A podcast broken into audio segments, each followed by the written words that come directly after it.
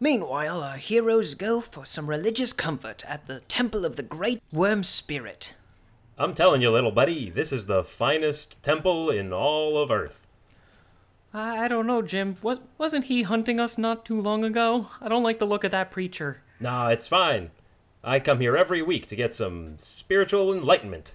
Arise, my congregation, and stand on your footsies and everything you got there. It is I, your pastor, Bob the Goldfish, and I'm here to proselytize and release any demons that are in any of our creatures. Tell it, preacher. Hell yeah! Do we have any, uh, particularly puppy dogs or earthworms who might need be in need of some healing?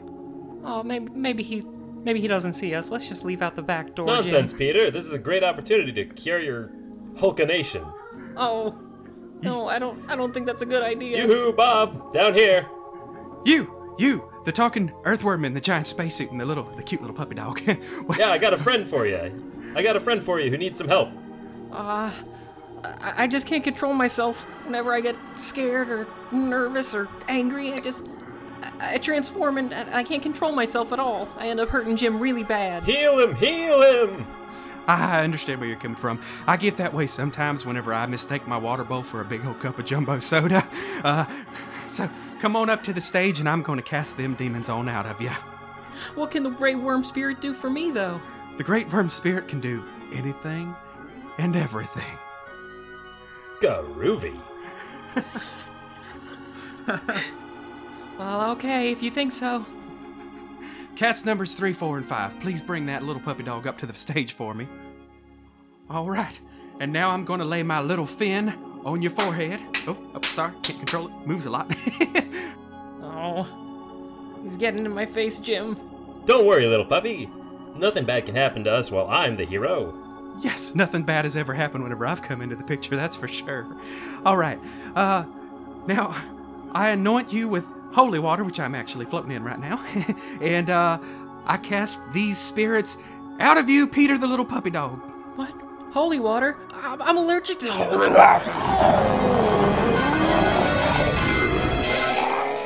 Earthworm Jim, The soil he did crawl, Earthworm Jim, a superstitious fall. Jim was just a dirt eating, chewy link of worm flesh, but all that came to a crashing end. Earthworm Jim, He's such a groovy guy. Earthworm Jim, He rockets through the sky, cruising through the universe, having lots of fun. Here comes Earthworm Jim, you know that he's a mighty one.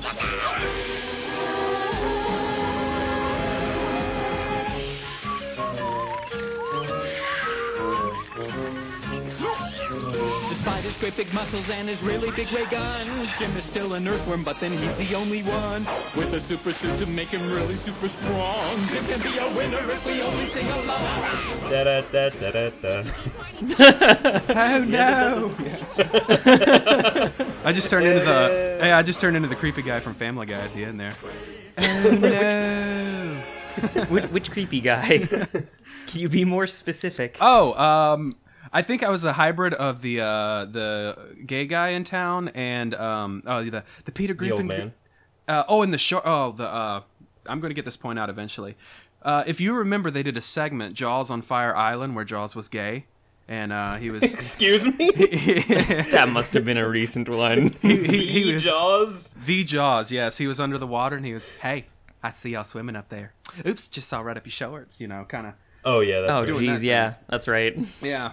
Um, that's my Family Guy knowledge. So Your sum total. subtotal. Yes.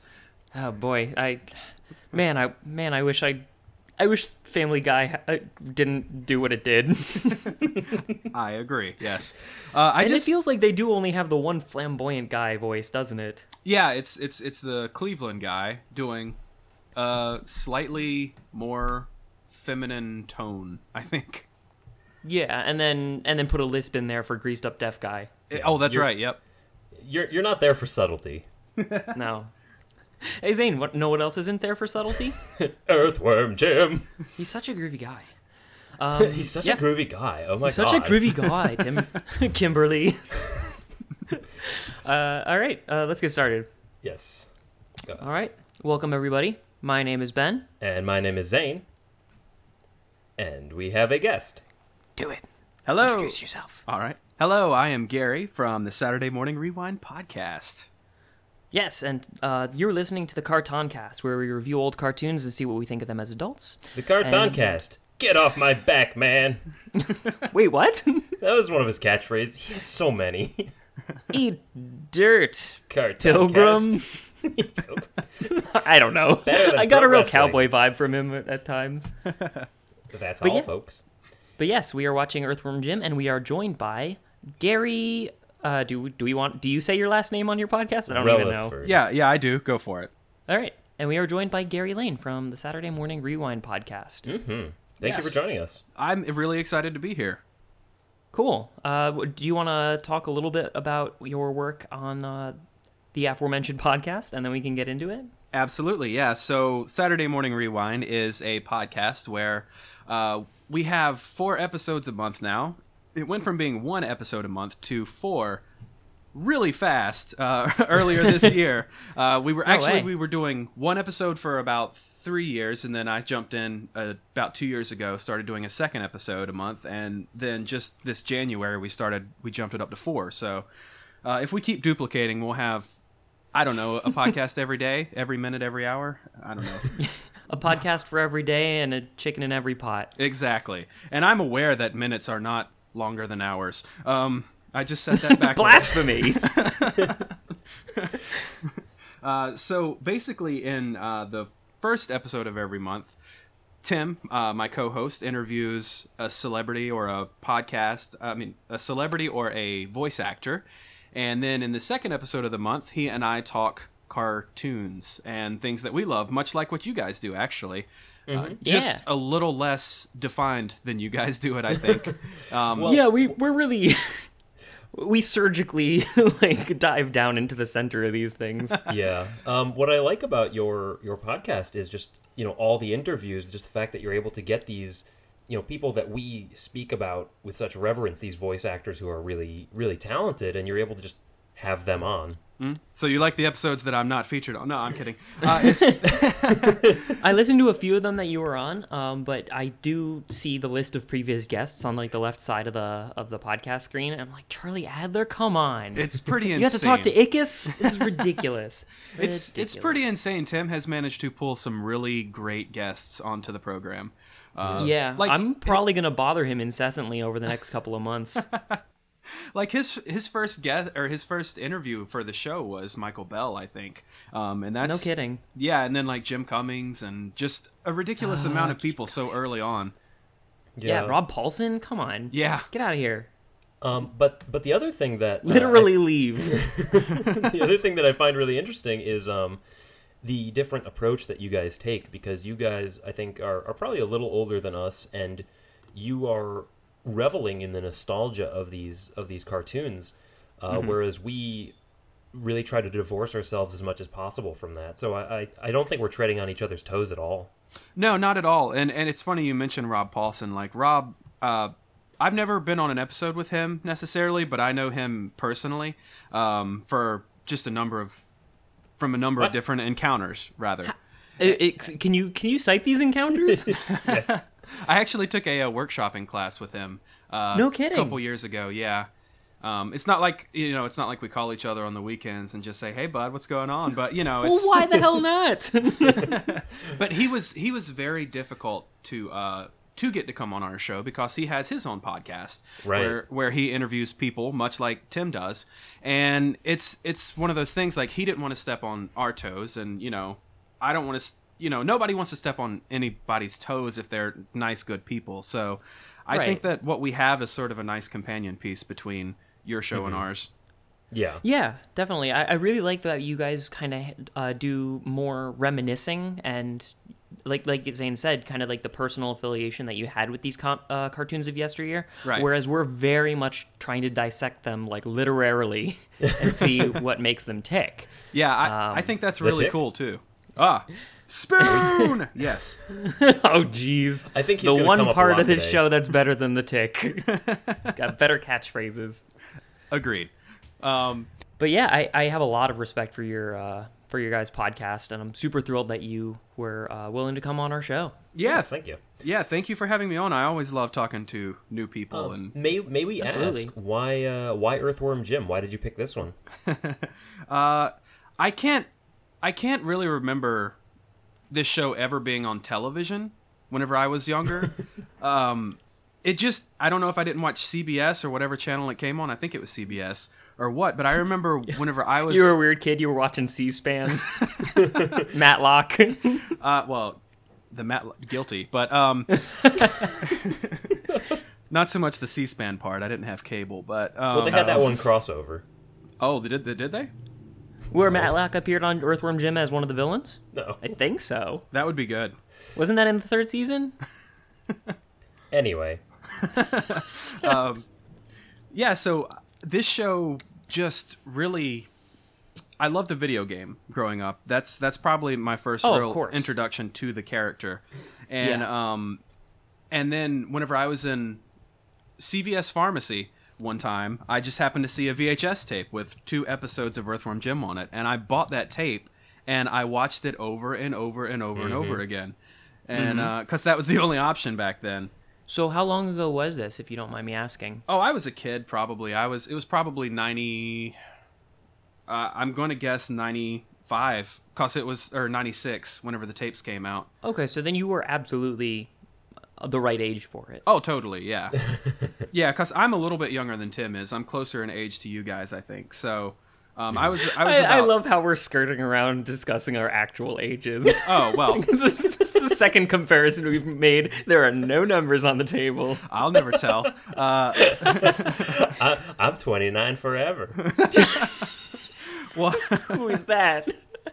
Don't worry about what that was. well, okay. So uh, then, in that case, uh, if you had been, you know, of prime Earthworm Jim viewing age, Right. back when you first saw it, uh, did you happen to go back and rewatch some of the episodes now? Oh yeah, yeah, man. Um, I- well, I, I will say I was nine years old, so you can do the math. Um, Math. I am still nine years old, and uh, Great. so this this series this series was uh, released on DVD like two or three years ago, and I completely wigged out when I found out that it was happening. um, I'm pretty sure my wife thought I was having a seizure or something because I was just like, "It's happening!" And uh, so I bought it on Amazon, and then they canceled it. And Right. and then uh, like about after about a year of just leaving my order pending, it wasn't canceled, but they just said it's not going to happen now. Uh, after about a year of waiting, they finally put it out, and that was just one of the greatest days of my adult life. and and does it hold up? It does, I think.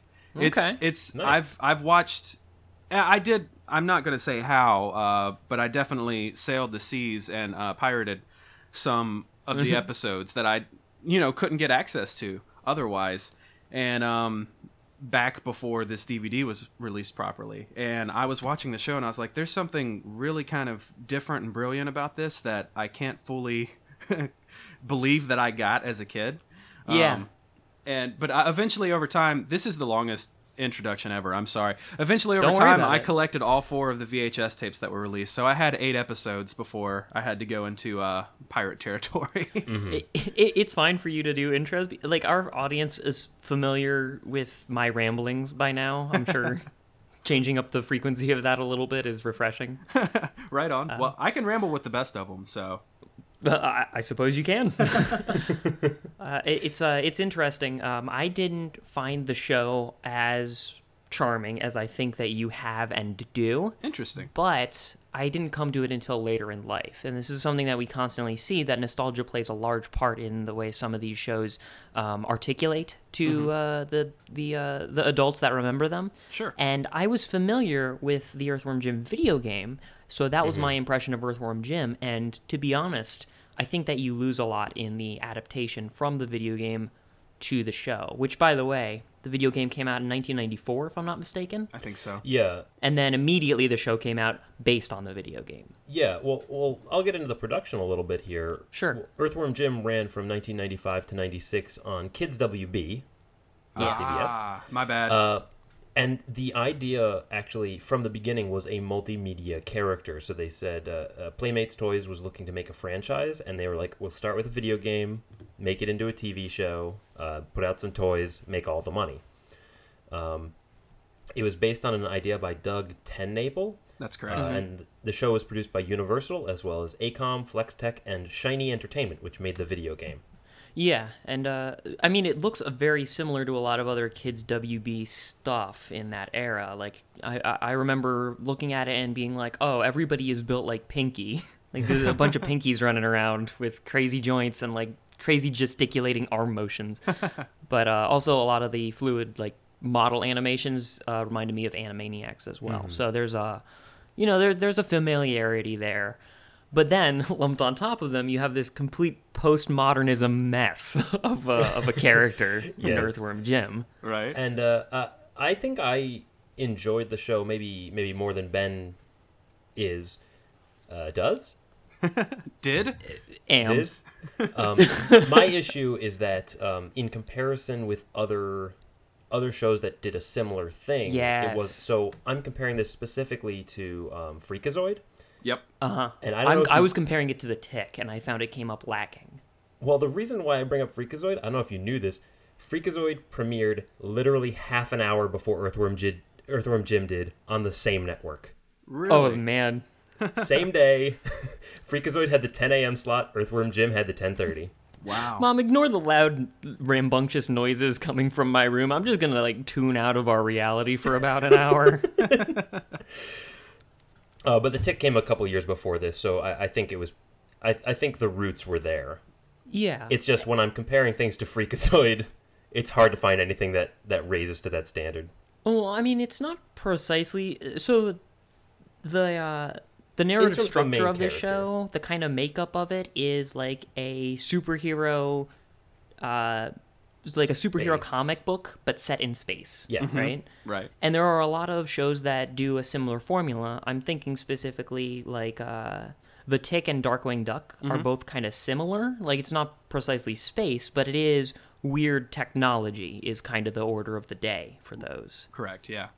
And weird heroes subtly anthropomorphized and not actually possible. And so I was trying to compare those two a lot, but that's unfortunately where the similarities break down because those shows have very different approaches to the subject matter. Mm-hmm. There's a they're a little bit more incisive in a way that I'll get to in a minute. This one is more of a celebration of uh, of that idea. Um, specifically, I was also thinking of I don't know if you're familiar with Calvin and Hobbes's uh, Spaceman Spiff when he pretends to be No. a uh, one of the one of his kind of alternate personas is he pretends to be this like spaceman uh, adventurer kind of like a- as though he was like in a radio serial like how will spaceman spiff get out of this one you know that kind of Hmm. Doing his that own kinda thing. narration. yeah exactly Gotcha. Yeah.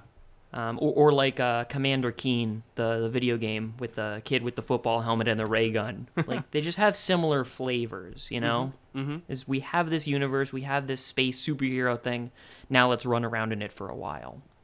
Yeah, I, I can totally see that, and I, I know full well that this show is not for everyone. Uh, I've got a story about that later, but it's it's uh, there's something about it that I think You you kinda- made the mistake of showing it to someone who who you respect, didn't you?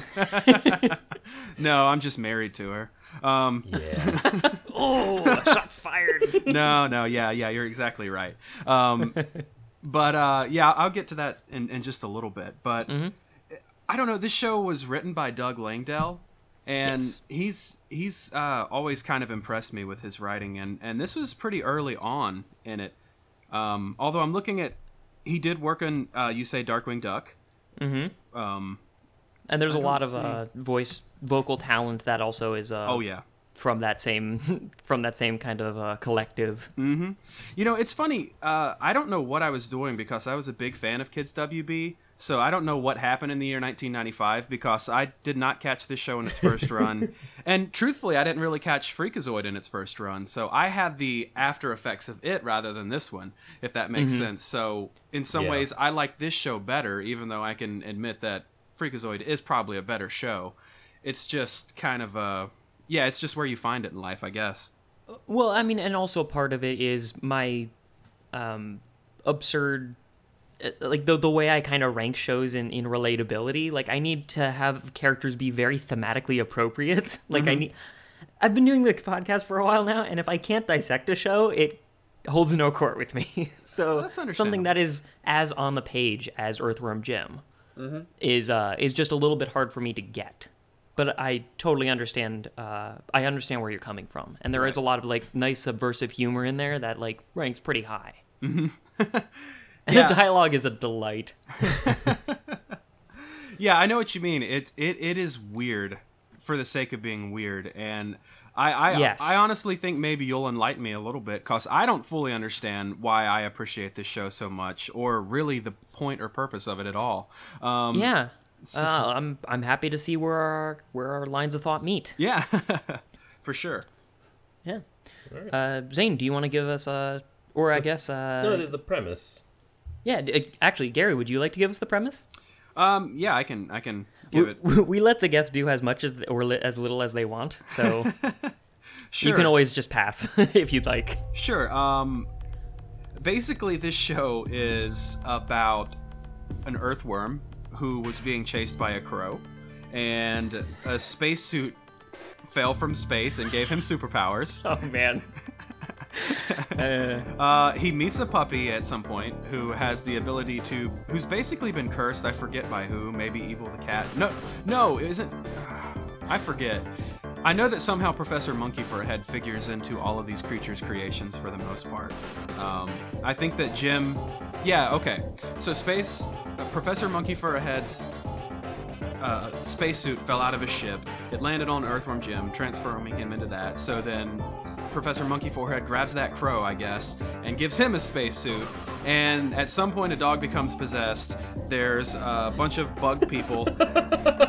There's a talking goldfish. There's a cat who's purely evil. And uh, that's, yeah, I don't know. And the explanation really can't be more cohesive than that. I'm kind of speechless. Like, you, you nailed it. so uh, here's something. Uh, that was more plot than I thought it had. Like, I, I didn't think that like. I, didn't thought think there was a that we reason s- that the spacesuit was there. yeah, I, I assume that it fell from the heavens, possibly a gift from the great worm spirit. Right. But I, I, uh, I was ready to. I didn't realize accept- that. I didn't realize that all these characters were like ontologically connected in some way. I was Yeah. ready uh, to accept that this is a universe where spaceship spacesuits just kind of fall. I, I didn't realize that the crow in the intro came back. Like I thought that was a distinct crow because I never saw anything relating these concepts. So you describing them in in this like building block kind of way is really alarming. Because I I assume that everything in this show just independently developed from the ether. Well, uh, you kind of touched on it earlier whenever describing that they wanted to build a toy line, Playmates did. And Right. if I'm being perfectly honest, I think most of the detailed information I have for Earthworm Jim comes from the backing cards on those figures.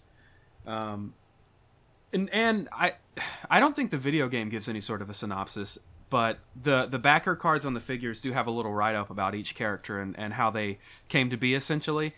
And also, there's a comic book, a three series, a three issue series that I read and have and love and cherish.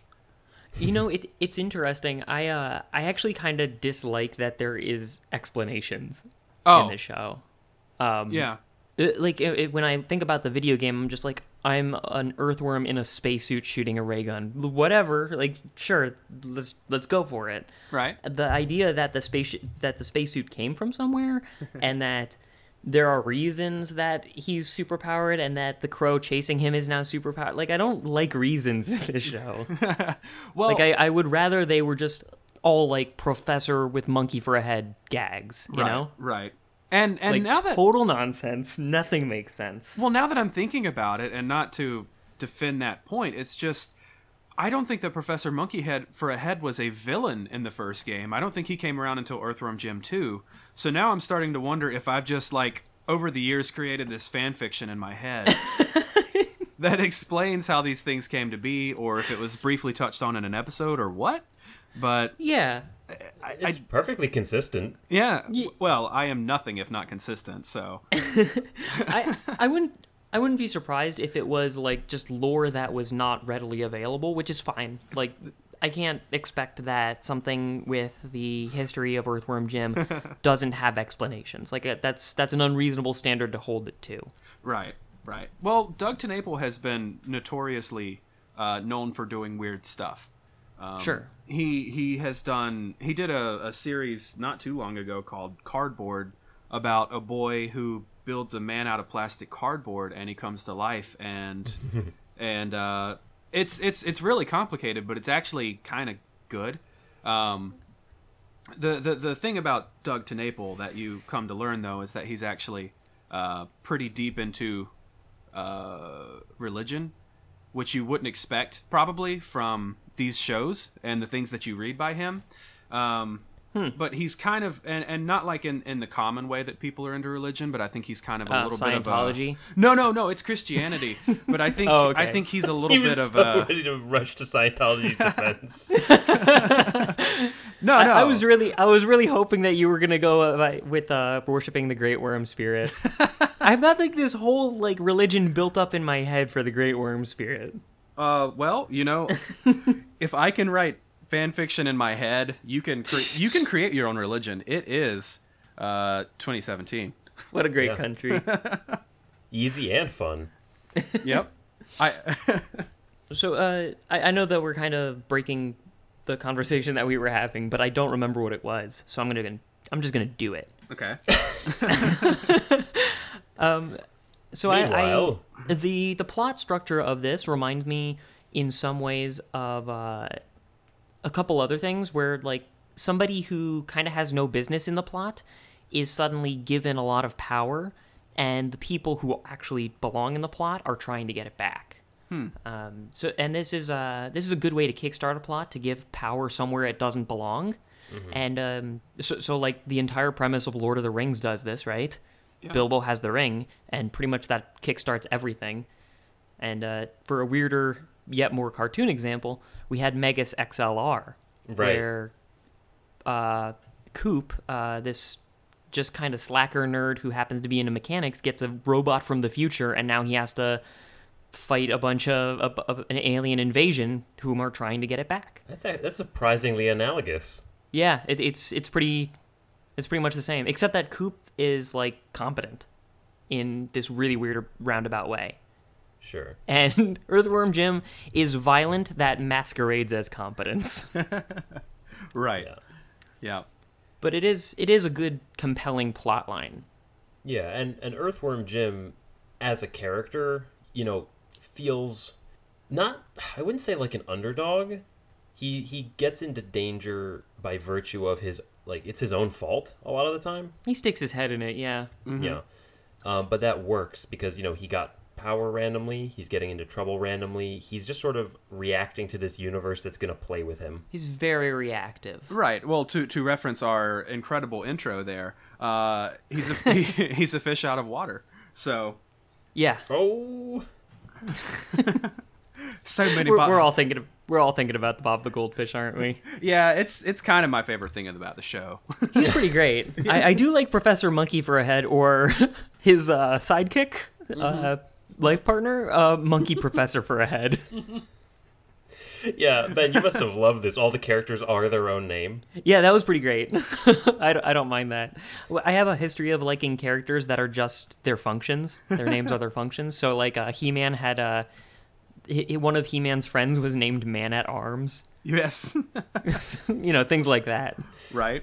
Yeah, or you know, like it can't get much more descriptive than queen pulsating, bloated, festering, sweaty, pus-filled, malformed slug for a butt. Aw, you wrote it down. That's what this show is. yep. It's very yeah, it's very literal in, in its approach. I- It's, yeah, it- it's a lovely exercise in postmodernism. Yes, exactly. and and this is one of the reasons why it's weird if if that indeed this is the case where there's this wider plot that connects all these people because you know it doesn't feel like it needs to be hinged to any sort of realism right nobody would name people these things Yeah. Like I guess I'm okay with the plot line being okay, Jim got this spacesuit, a monkey for a head, it made the, the crow a spacesuit, and now he's his own villain, just as long as the reason for Professor Monkey for a head isn't explained. Like as Right. long as it's just turtles all the way down. like just complete nonsense all the way back. Yeah. Then then I'm okay with it. Yeah, I, I agree, and I think that honestly, there is no explanation for the other characters, like the villains. I think they just exist simply because they're from different planets. Finger, fingers crossed. Fingers I mean, Yeah, crossed. and that's that's something that really easily comes in when you have a setting that allows for different worlds. yep, Uh, You just get to say whatever you want, and it just works. yep. Yeah. Uh, so let's let's look at Earthworm Jim, um, sort of at length, because he is the star of the show, even if he's not. You know, even if he's not really driving plot events in the same way that other protagonists might. Right. Yeah, uh, so he's voiced by Dan Castellaneta, whom is uh, Homer Simpson, as well as the animated version of Doc Brown. Oh wow. uh, yeah. Yeah, from uh, Back to the Future, the animated series, which was terrible, and he did not belong in that show. Um, but uh, whenever we, you know, reference voice actors we've heard before, we like to try to give us some grounding. Um, and he was also Grandpa Steely Phil from Hey Arnold, Oh, That's right. yes. That's right. which which I really loved. yeah, yeah. Oh, what what do you think about him? Earthworm Jim a- as a character. Uh, Yeah. He's. I I like that he's nothing more than just kind of an earthworm. He's not smart. He he stumbles his way through everything he does. Uh, but he childish. does have that the passion to be a hero, I guess. That that reminded me a lot of like uh, the Tick. yes. um, in that he has passion for herodom, but the morals don't quite line up. Like he, he can, he almost it's almost like he considers it performance art. Right. Like he, he knows what a hero's supposed to look like, but that's as much as he thinks it out. What I what I like about Earthworm Jim and what sets him apart a little bit is he keeps wanting life to be more adventurous and more dramatic. 'Cause, Yeah. like Yeah. he's been raised up to to become a man. Mm-hmm. Um, but then when he's in those dangerous situations, he uh, like he doesn't know what to do. Like he's bitten off too much.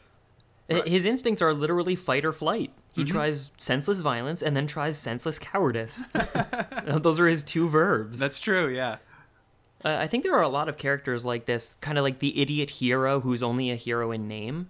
Um, and, and it reminded me a little bit of, and I know this is kind of a stretch, but Zane, do you remember from Angry Beavers Daggett's persona as Muscular Beaver? Muscular beaver whoosh, yeah. Muscular Beaver Whoosh, where he like purports this hero identity, and it's only so important as he can announce his good deeds.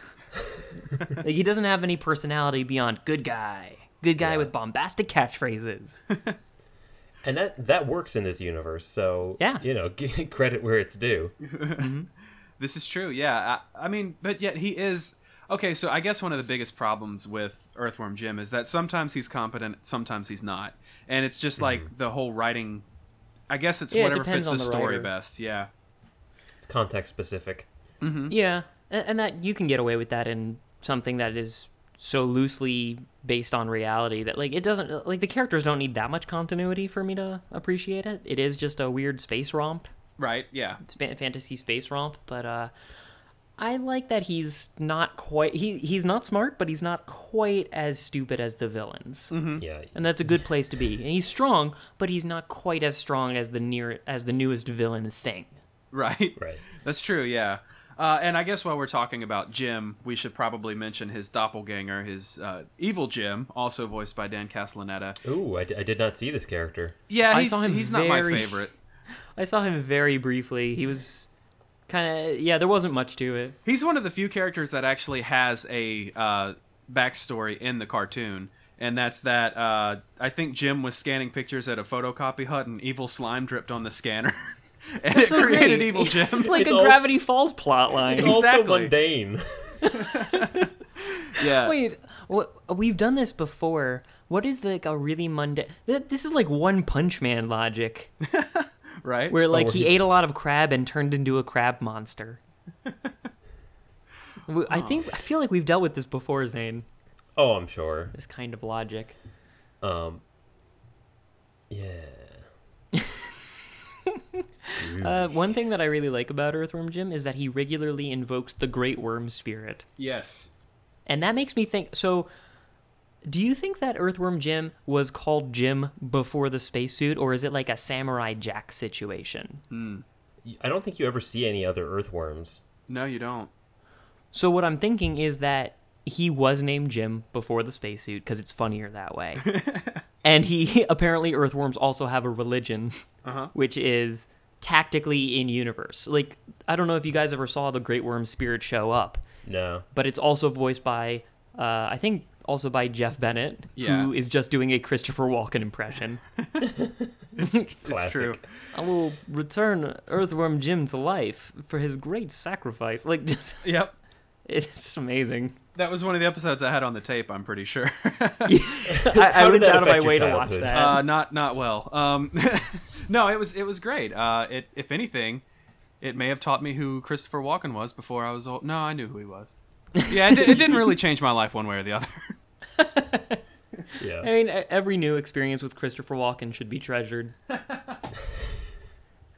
Um, and uh, part part of Jim's like sense, you know, maybe he is like a holy warrior, um, Hmm. or maybe he is just playing around. But whatever the reason, he has these need this need to spout a bunch of different catchphrases. Yes. Yeah, very much the tick. mm-hmm. Yeah. So he's got groovy, um, eat dirt. Yeah, not not great. I like groovy. Groovy's kind of okay. Uh, This was kind of like in the height of, uh, you know, like uh, Tony Hawk fever, I guess. I like kind of groovy- '90s jive. I liked groovy in Evil Dead. I don't think it works as very well here. Well, I think Evil. Or, I'm sorry. Yeah, Evil Dead came from the video game. No, Groovy came from the video game. Because every time you beat a level, it would be a really pixelated uh, thing of Jim going groovy. Uh, yeah, that's right. Yeah, So into it. yeah. I like how he he pronounces it like uh, Jim Carrey from uh, that one movie where he plays God, Bruce Almighty, Oh yeah, and he's like B E A beautiful, and that's that's how Jim pronounces it, groovy. Well, it's funny because it does remind me a lot of Jim Carrey as like Ace Ventura or something. It does. He- Yes. Live action remake of Earth. Oh my Starring God. Jim Carrey. It does. It, The this is just name. Jim Carrey as Ace Ventura Pet Detective. All right, we, we we got it. We figured the show out. That's it. Yep. Case closed. Cut, How did print. we not know? I, I, Oh, we, we've already talked about case closed. I was actually going to close a book, but I'm uneducated, so I don't have any in the room with me. We can make the uh, case closing noise from Harvey Birdman, attorney at law, there if you'd like. There you go. That works. So there's a couple things that I really like about his model as well. Like this this character, I think, was so popular is because he's very visually appealing. Agreed. Like that kind of almost ponytail back of his head is really nice. The big buggy eyes, Yep. the super muscular kind of super suit.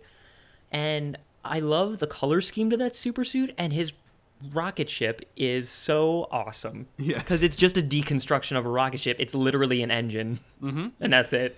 I always thought that he was like, like turning his gun into a spaceship somehow because they look very similar. Yeah, just cylinder. Scale it up. It blasts in a direction like it's the same device. No, Do you guys I- know what it's as- called? As far as as far as I know, he pulls it out of his backpack where snot stays, like his back pocket. Oh Um, yeah. So based on that, can you guess what it's called? Yeah. Zane, Zane, did you know what this is called? No, I don't. Gary, would you like to say it? I'm pretty sure it's called the pocket rocket. Which, Oh, it- that's good. which it should not be called. No, it should not. But the '90s Um, were a different time. Indeed, they were. you you just you just said one of Zane's catchphrases. Oh, really? yeah, I don't know why he does it. We've never talked about it before at length. Um, Yeah. But yeah, no, the, the, his model is great. The fact that one eye is bigger than the other, Oh, kind yeah. of de- denotes the instability going on inside of him. Right. Yeah, and it's just kind of like this sloppy touch that that really there, there's some media where you kind of want everything not to be crisp and clean you know like ed ed and eddie everyone has one eye bigger than the other like this is probably a looney Tunes staple as well like uh, uh, it kind of looking sloppy the one eye bigger than the other thing is is good is good for that I feel like it is, yeah. So the cartoon, I, I really like the cartoon design because there there- it's po- kind of polar opposites between the video game and the cartoon. In the cartoon, he's much less threatening. In the video game, like all the characters are much darker and kind of more badass looking. I think. yeah they they gave it the old disney white brush Right. Yeah. Yeah. They definitely polished it up, made it a little less scary for children. Oh yeah, wow. yeah He had the dark and gritty like pre-boot. he went to hell if you if you'll remember in one of the uh in one of the um Uh, heck. Yeah, it was called Heck. Oh, was it called Heck even then? Yeah. Okay, fair enough. the level is called What the Heck, I think. Oh, that's awesome. Which, as a kid, I just thought that was so freaking funny. So Yeah. edgy. As an adult, yeah, exactly. I was like, man, I, I said heck. Uh, or something, I don't know. did, did you do a swear? yeah. I- um, yes. Wash out your mouth with soap and stuff. And I- Do, do you know any parents who actually did that? yes, I do. Really? Yeah, my, my stepmother was pretty quick to to wipe out the to wipe out to to wash out the swears. Really, really grinding the ivory there, huh? It, it was a different time. Oh, geez, there it is. I, I, I only ever, I only ever had my mouth washed out with soap once because I was such a role model as a child. How was it? It was awful, man. It was awful. Tell, tell us, tell us more. Ben, what's wrong with you? Let me tell you a better story because that one I don't Sure. really have the details for. But back whenever I was a kid, I liked to play with my toys and like I wanted a water scene for whatever reason. So I like filled the kitchen sink up with water and uh, I was playing with my action figures. And for whatever reason, I was also eating a sandwich. I like where this is going. Apparently, the sandwich was sitting on the counter right next to the soap. And I wasn't paying attention because I was having so much fun with my toys. So I grabbed the soap and take a huge bite out of it. so, in a sense, I washed my own mouth out with soap. Man, you were postmodern. Like even even way back when. No matter. No wonder you liked Earthworm Jim so much. I like to think I'm where everyone got the idea from to punish their children. I like the image of uh of uh who'd you say your stepmother like walking in and seeing you washing your own just mouth out with What- soap what a and good water boy. and just like a single tear and nodding just so Yep. proud. I made Duke say a bad word. Yeah. Uh, let, let's uh let's move on through the characters. yeah. There's So we plenty got more to get Peter- to. Yeah, we're and you know we don't want we don't need to dissect all of them. Right. Um, but it, the other prominent roles. It, it's a surprisingly like team oriented show. Yeah. Yeah. Like, it's It's not a- just Jim. It's a wide cast, much like uh, Darkwing Duck, where Yep. it's just you have Darkwing Duck, you have the sidekick, and then the villains, and it's just a revolving door of weirdos. It's true. and oftentimes, like, Darkwing is the foil of his own plans, and it's often up to Goslin or Launchpad to, to pull his fat out of the fire. So it is Yeah. very spiritually connected, I think. Yeah, The launch- definitely. the launch pad of this show is uh, Peter Puppy, Right? Sure. voiced Uh, by Jeff Bennett. Yes, who is Johnny Bravo, which we gotta do at some point, Zane. Uh, also, Dexter's dad, Clay from Shaolin Showdown, and from Cowboys of Mumesa, Colorado Kid. That's right. That's right. Love- Great- Lovely. great stuff. And this is a good supporting character. Yeah, he's like delightfully naive. Yeah, and hero worships the main guy. Yeah. It's everything you need. My wife always thought that it was actually Rob Paulson. I'm like, it's not Rob Paulson. She said, well, then Rob Paulson should, shoot, should sue Jeff Bennett. Uh, because it- doing it, doing his It, Rob it Paulson does impression. kind of feel like a, or it- it's like a Carl Weezer or like a like Yeah. a PJ Oh, kind yeah. of sound, you know, but a Nice. little a little more energetic. Yeah, yeah, it- that is how it sounds. Yeah, Very, very golly gee whiz. yeah, exactly. Uh, which oh, is- or like a uh, Mr. Bone, like uh, Oh, Principal Don Bone. Knotts. No, mi- yeah, exactly. Like, from uh, from Doug. Yeah, Hulk hulking out is against the rules. golly. yeah. He definitely serves as sort of like a, uh, and this is I say this intentionally. He's like uh, Burt Ward to like Batman. Uh, he's he's definitely like the '66 version of Robin, in my opinion, with the gee golly goshes and the oh I don't know about this Jim, you know that that kind Yeah, of yeah. hesitant. it's- God, you should have done the voice in, in our intro. I should have just stayed out of it. uh, but that but that innocence is subverted by the fact that he can turn into a monster. right.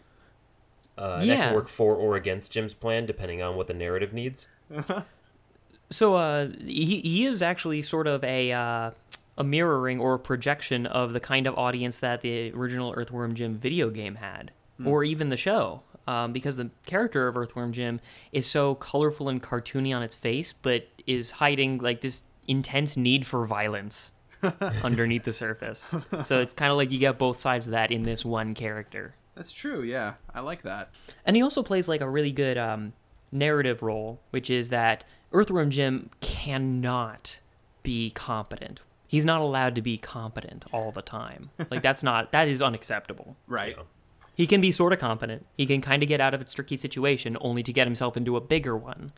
Um, but having Peter Puppy there, allows them to uh, get. He's like that spanner in the works, the fly in the ointment that just lets you get out of a situation by luck, not skill.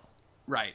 This is something that also happened in Invader Zim, which is, uh, you know, we had two kind of. uh, We had Zim, who sometimes won, but it couldn't be because he was smart. right. So uh, Peter Puppy is usually that nice innocent guy. Uh, sometimes he seems to realize how much of a goofus Jim is. Mm-hmm. Um, so he can be sarcastic if like he's been wronged. Right. Like he he very wa- he very much like needs to be a part of the adventure, or else he will get uh, he'll get a little irked. Yeah. yeah, he's the the Arthur to the tick. that's You know, true. he's he's the slightly self-aware one with some competence and common sense. He's the uh, atomic lad to lu- to nuclear man. Mm-hmm. For a reference that I'm sure only Zane gets, but yeah, I'm lost. just- I'm just, that's just gonna have to be a. Uh, it's a. I don't know if you ever were big into web comics, but Brian Clevenger, uh, he made uh, 8-Bit Theater, and then uh, later went on to make his own book, which Oh. is Which kind of superhero rompish. it it's toned very similarly to this. okay. Well, Um, part of the time, up For- until for- maybe the last third. Yeah. Because Um, the, the tone of this is never that serious. Yeah. But but I think what Ben is hitting on in all these comparisons is like this show is not not really breaking ground in the same way that those earlier ones did, like like even the Tick did. Um, It's true. it just does it more. yeah. Li- like I said, it's not a deconstruction so much as a celebration. Right. It's sort of an amalgamation of everything that has existed and has been good. Uh, so when you have that many good things going for you, it's kind of easy to write write to it. I think. Um, and I th- I feel like this was kind of close to the end of that kind of. I mean, you guys might be able to correct me because you've definitely watched more, uh, probably cartoons after this one than I have. But um, Perhaps. I got out of cartoons for a, a while around '98, so this was Okay. this was kind of like one of the last ones that I really remember enjoying when I was younger. Um, you, uh, yeah, you, you dodged some real.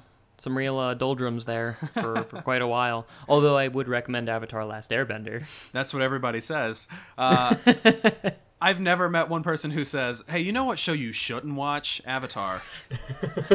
That is a weird conversation opener. I'm, I'm just gonna start walking up to people on the street and saying that. You know what you shouldn't eat? Telling Soap. people what they should not do. Yeah. Like you just got out of a particularly irritating situation and you need to tell somebody. Exactly. yes. I, I don't know if uh, I don't know if shows since then have not done things like this. I know that in the Odies there wasn't uh, a a girth or a glut of um cheerful a girth, yeah, of uh, of cartoons that were like very silly toned. Right. Um, I, like I know you had superhero shows at the wazoo for like uh, Justice League and uh, Teen Titans and the like, Mm-hmm. but those were trying to be more serious. Um, we didn't really have things of this ilk. I'm I'm Mm-hmm. pretty sure they came back in in the in the early like 2010s, but I It, can't it was remember tame. any. It was tamer for a while. Well, yeah, they, I mean they were trying to kind of everything kind of had that Christian Bale Batman quality to it, where it's just like we're trying to leave our goofy roots behind and we're kind of going too far. Right. Yeah. I feel like I feel like this kind of show would probably never exist nowadays. And I mean, I guess Adventure Time kind of gets there, like kind of. not precisely, but you know they're onto something, Yeah. It's taking risks again, right? Mm-hmm. is what I mean. And it, it does have far too many characters for one simple story.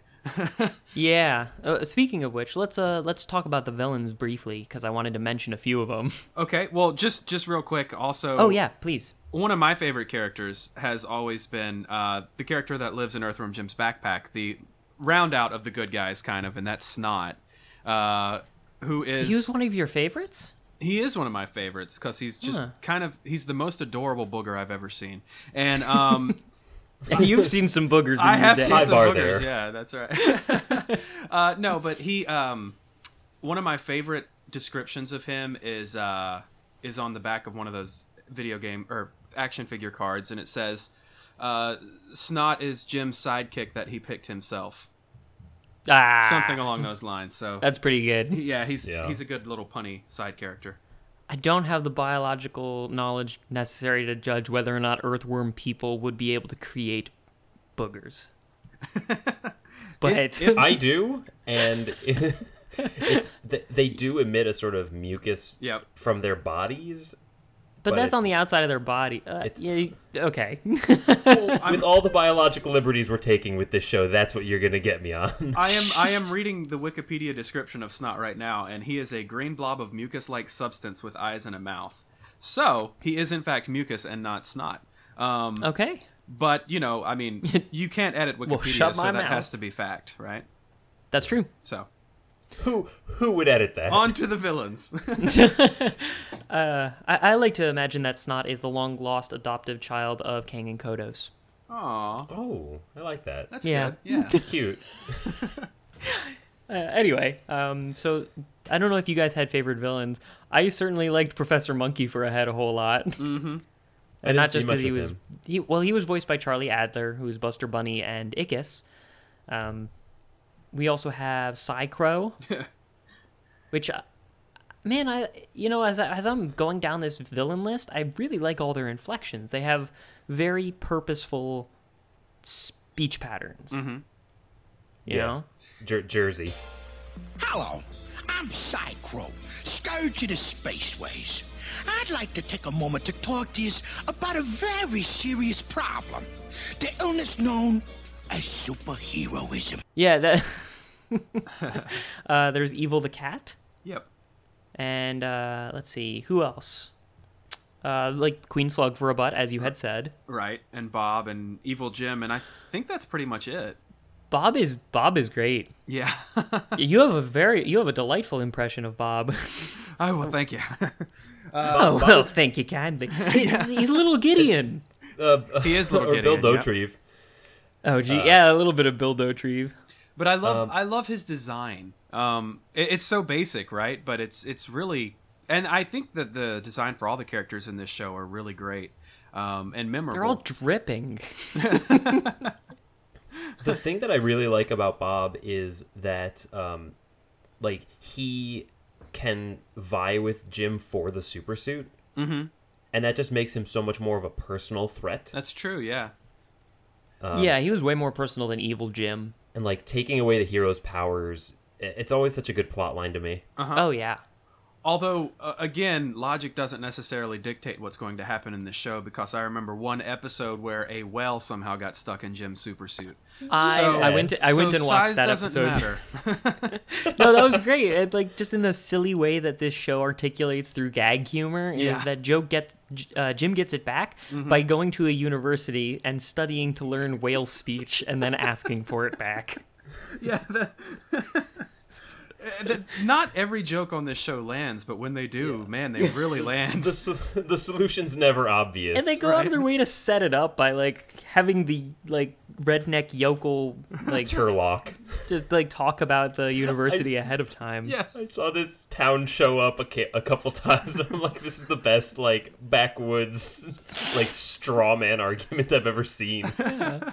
They always show up with like cuz you would understand a metropolis having everything that you'd need for a plot line. Like, Mm-hmm. oh, you need like a hardware store, go to the local metropolis that they always bring out. But no, if they ever need to go to a town for something, it's always the most backwards town with those two hillbillies commenting on it. Yep. It's great. I know. One of my favorite episodes is where they have to, uh, where they have to go on a road trip together, uh, and they they go by the uh, the world's biggest scab. Obviously, um, Oh man. referencing all of those weird roadside attractions, Yeah. and uh, Peter Puppy gets a little plush doll that you can pull a string on its back, named Gabby the Scabby doll, and uh, you pull the string and it just goes pick me, pick me, over and over again. it's This show does not let like fear of offending people for its grossness get in the way of its humor. No, it does not. All the haggis jokes that were made. Um, a lot mean- uh, of haggis. a lot of haggis. and tha- that's you know that's cleaving pretty hard to the source material. It like is. Earthworm Jim was pretty pretty disgusting a looking a game Mm-hmm. if I if memory serves. yes, it was. But it also had the gloves on. Like uh you know kids WB they weren't exactly showing you know gun violence or anything like that. They pull the blinds before they you know punch somebody's time card right. so yeah. to speak. uh, and you know they don't show all the grossness in such vivid detail as like uh, Ren and Stimpy let's say. Right. And Like it- it's a very cute gross. I think I'm actually glad that they sort of hold the punches on that because Ren and Stimpy just kind of never really appealed to me because it always freaked me out so much. As oh a my kid. god, me too. Yeah. I don't think Everybody I've met loved- anyone who really likes it, but like someone must, right? Oh, I'm sure Dan Caves loves it. he loves everything that horrifies us. I yeah. Now that I'm thinking about it, I mean, I know that a lot of people like the show, but no one's ever given me an absolute reason for why. Um, Yeah. And- and- I mean, I mean, it was daring. It It was. was really daring. but I feel like Rocco was sort of the better version of that. Yeah, Definitely. and even that wasn't really pulling its punches on its grossness, was it? A little bit, you know, you'd see brains and stuff, which as a kid I was like, "Ah, what? That's gross," you know. Um, Yeah. But that's about it.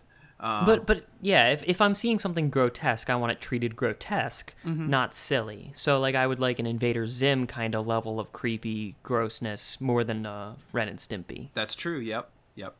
And that's just a personal thing, but I, I am vindicated to hear that you didn't really like Ren and Stimpy because I Add- always add it feel to like the the, odd board. man out. I watched it, but I think I was just sort of like sitting there repulsed. Like, should I be watching Yeah. this?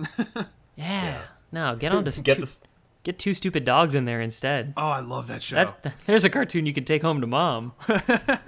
and I did. Uh, Get the soap again. yeah. that- We're, that's we're a great- all about catchphrases today, Zane. I don't know what it is. Um, quickly finishing out the characters, I Yeah. do want to mention Princess What's Her Name.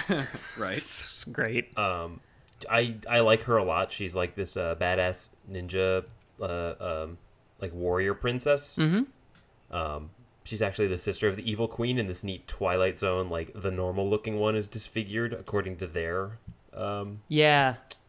their metrics, Yeah, it's great. and she, you know, she's the serious competent one who will save Jim if if his own antics don't. Right. That's Right. true. She In is the, the video- only capable one. In Mm-hmm. the video game, they had damsel in distress. I think was her name, like Oh, the yeah. vague, the vague like generic princess that you're supposed to save. Mm-hmm. And I really appreciate that they went out of their way to subvert that as well and have She's the damsel in still distress. called Princess What's Her Name. Yep. and We're she's so still close. in situations where she should be saved, but she's just not that character. Mm. Yeah, it's it's kind of interesting that they went with the uh, strong female character card so early, because a lot of shows didn't do that until, you know, it became more of an issue in the forefront. I think that was more due to, you know, just trying to be subversive than Probably. trying to be, you know, feminist. But That's that's I'll fair, take it. Yeah. Yeah. Yeah. I'll take yeah, it where yeah. I can get it. I just want to mention, I don't know if you guys saw any of these, but there is sort of like a Justice League for this show. Uh, yeah, of other superheroes. I saw one episode of that. Yeah, Yeah. with a uh, hamsternator. Hamsternator and my favorite character, Lower Back Pain Man.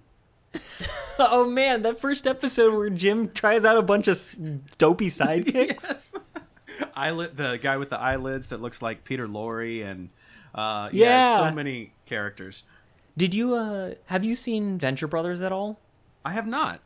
high recommendation for that and that is a setting where um, all of the superhero stuff is still happening but it is strictly codified and legislative and only certain things are allowed and there's no actual purpose behind it like nobody's trying to world dominate they just go arching like arch villaining and uh, there's kind of like this revolving door of stupid villains slash superheroes Nice. um, and it reminds me a lot of that Okay, is that ongoing or is it? Uh, it's through six seasons. The first four are really good. I think I mentioned it before. Okay, But yeah, uh, we we just had Andrew Spawn on, and he uh, we we were talking about that a little bit because of uh, how much it borrowed from Johnny Quest. It's basically what if Johnny Quest grew up and accumulated like and It was was his uh, gritty reboot. yeah, the gritty reboot of uh of uh Johnny Johnny Quest grows up and fails to achieve his father's potential. nice. yeah, it's it's pretty it's pretty great. yeah, I, I saw Andrew uh, was on S- Nick's podcast as well this past week. I was like, man, there's a whole lot of Andrew Spawn on the internet right now. I know. Yeah, we're, we're we're we're collecting a consortium. yeah. And I, I, he just released the episode with me on it uh, of his show. Yeah, so I, it's I like- listened to that. That was Yeah. neat. I, I love that we're all kind of like just I, I, I like you said Zane consortium that's great That's that's better than Potter and Family because That's what everybody says, and I don't fully understand it because I don't do research on things. Um, It is kind of queasy that we're all white males, but oh well. oh, uh, that's just I'm I'm an earthworm. that's that's just my profile picture. Um, Oh, okay. I am catfishing you're, everyone. you're a large black woman, obviously. Absolutely, yes. I knew that. I really got to read these briefings that people send me. Uh, Shall we move on? I think that's all the characters. Yeah. Yeah. Um, and so let let's let's pick apart exactly what the show is about. Um, So uh, it's very much a gag series. yeah, they know where they're aiming. It's roughly tied together with goofy space antics and anthropomorphic weirdos. Mm-hmm. And the, the more obtuse the gag is, the better the joke. Like, the farther they can go out of their way from how you think it's supposed to go, like the whale, like learning marine language in order to get the suit back from a whale, like, the Yes. farther you can go out of your way, the further you can go from superhero nonsense in order to resolve your plot, the better the joke is, in my opinion. Yeah, I, I agree. I, that's probably been my favorite thing about it is that it just doesn't go for the obvious punch most of the time. Mm-hmm. Oh man, there was there was this great interaction um, because I was watching this uh, in bed and waiting for my my wife to get ready, uh, and she like You guys looked with these over my- wives. she was looking over my shoulder, and it was uh, a scene where Jim is taking out uh, Bob's three cat henchmen, Oh, yeah. and the first two he tricks in creative ways. Yeah. and he's about to hit the third guy with a cannon, and my wife Not says, sporting. "What? He's just gonna blast him?" And then Earthworm Jim says, "Nah, it's too easy." and then later he says, "Marital arts," and, and she says, "What? Does, does he mean he means martial arts, right?" And then Earthworm Jim says, "You know, I mean martial arts, right?" And I'm just like, every objection you have is immediately subverted. I think when that second one hit, she physically fell on the floor like as though she had been absolutely punched. Did. Although she specified that every objection that she voiced aloud was subverted. I'm sure she had many more to this show. Oh yeah. But no, yeah, just constantly sending up every expectation. Yeah. And that, that's where the power of the humor comes from is setting up our expectations and then, you know, like Wiley Coyote cutting through the tree branch and then the tree falls. You know, just classic kind of setting up a joke and then making the other joke. Yeah, yeah. So They make you think what they want you to. so Good wh- sentence. While we're uh, while we're swapping up. wife stories here, uh, Okay? I love that show. Weird spin-off title. so whenever I got the DVD, I started watching this show, and my wife was sitting on the couch with me, and she just sort of had this disgusted look on her face, like, Uh, he's back to the why the cartoons hell do you again. love this so much? um, and I was just bouncing up and down pretty much on the couch watching it, and uh, you know, Bless her. we got to yeah, pretty much. We watched a couple of episodes, and she just did not get it. Um, but then one Saturday morning, But he's such a she- groovy guy. exactly. He rockets through the sky. What, Oh, like the Weird Al song? So uh, I guess a a couple summers ago, we got into this really cool kick where we were watching just our own, essentially like cartoon blocks on Saturday mornings. We'd watch like Tasmania and Animaniacs, and and Earthworm Jim was always a show that I just threw in there um, after watching, you know, a couple other shows, and she w- she fought it at first, but then by like the fourth or fifth week of doing this, I I went to watch or you know play something else, and she said, "Aren't we going to watch Earthworm Jim?" And uh, Aw. that was like that was like the real bonding moment. We were we were only engaged then, but I said to myself, "Yeah, I'm definitely marrying this girl." At that point, you were on the fence about it before then. well, I wouldn't say I was on the fence, but uh, yeah, I, I just I I, I You hadn't locked the door behind you. at the I risk of understand. getting very serious, I have a real fear of commitment. So, um, so I was I was you know I was very on the fence, but I was like, you know, the fact that she's willing to. Sit You here and passed the watch final Earthworm Jim test. with me. Uh, the most Yeah. ridiculous show that I love. Uh, you know, that's a good sign. That's great. I, I like the idea that if that hadn't come up, that it would be in your prenup. I get, I Yeah, get, this is just like waiting for the other shoe to drop. she can have the theoretical children. I just want the DVD. But she has to name them Professor Monkey for a head. exactly. and Queen's sweaty, pulsating, buzz-filled, blah blah blah child. For Child at the end. yes. Anyways, on to Well, thank you for your wife wife swap stories. absolutely yeah. So that that's that's a definite strength of the show. Um, Yeah. one weakness that I thought I saw, um, comparing it to like the Tick, is it doesn't really have a lot of world building. True. Um, there, there's not a Yeah. lot to ground it to give you that expectation, other than, you know, they can lead you to a joke and then subvert it, but they need to lead you to it. Mm-hmm. You know, there's no world grounding you there. Yeah, you can't tell what is going to happen next in the plot. Yeah, There's it could the- be anything. Yeah, right, exactly. You, you just kind of have to be along for the ride. That is very true. There there are no stakes with this show, and that that's both a blessing and a curse. I think. Yeah, so that ground that that idea that you need something grounding you. Let's let's uh, let's cite a couple of examples because I couldn't figure out why I liked it less than contemporary space themed superhero shows as well, and so I was trying to compare it, um, like what exactly sets it apart. So um, in Earthworm Jim, the superhero stuff is sort of the main focus. Mm-hmm. Like it's very Dave the Barbarian. You're watching Dave; he's being a barbarian. You're watching Earthworm; he's being a Jim. Right. Don't worry about how that sentence worked out. It sounded great in my head. It made perfect sense to me. Perfect. Put I- in your prenup. I co-sign on it. Great. uh, we have. I'm gonna I'm gonna foreclose on that joke. Congress says they've just signed the joke into law, and uh, uh, so uh, in contrast, where where Earthworm Jim the superhero stuff is the main focus, in the Tick the superhero antics were just a vehicle for jokes, but the focus was the sidekick Arthur's identity. At least that's how I saw it. right. in Darkwing Duck, all the hero stuff just reflects on the character of Darkwing Duck, and his identity is the focus. It's not his being a superhero that's the focus. Um, so in in summary, like I think the other shows that I tend to like better exist in a superhero setting. In Earthworm Jim, the show is the superhero setting. That's interesting.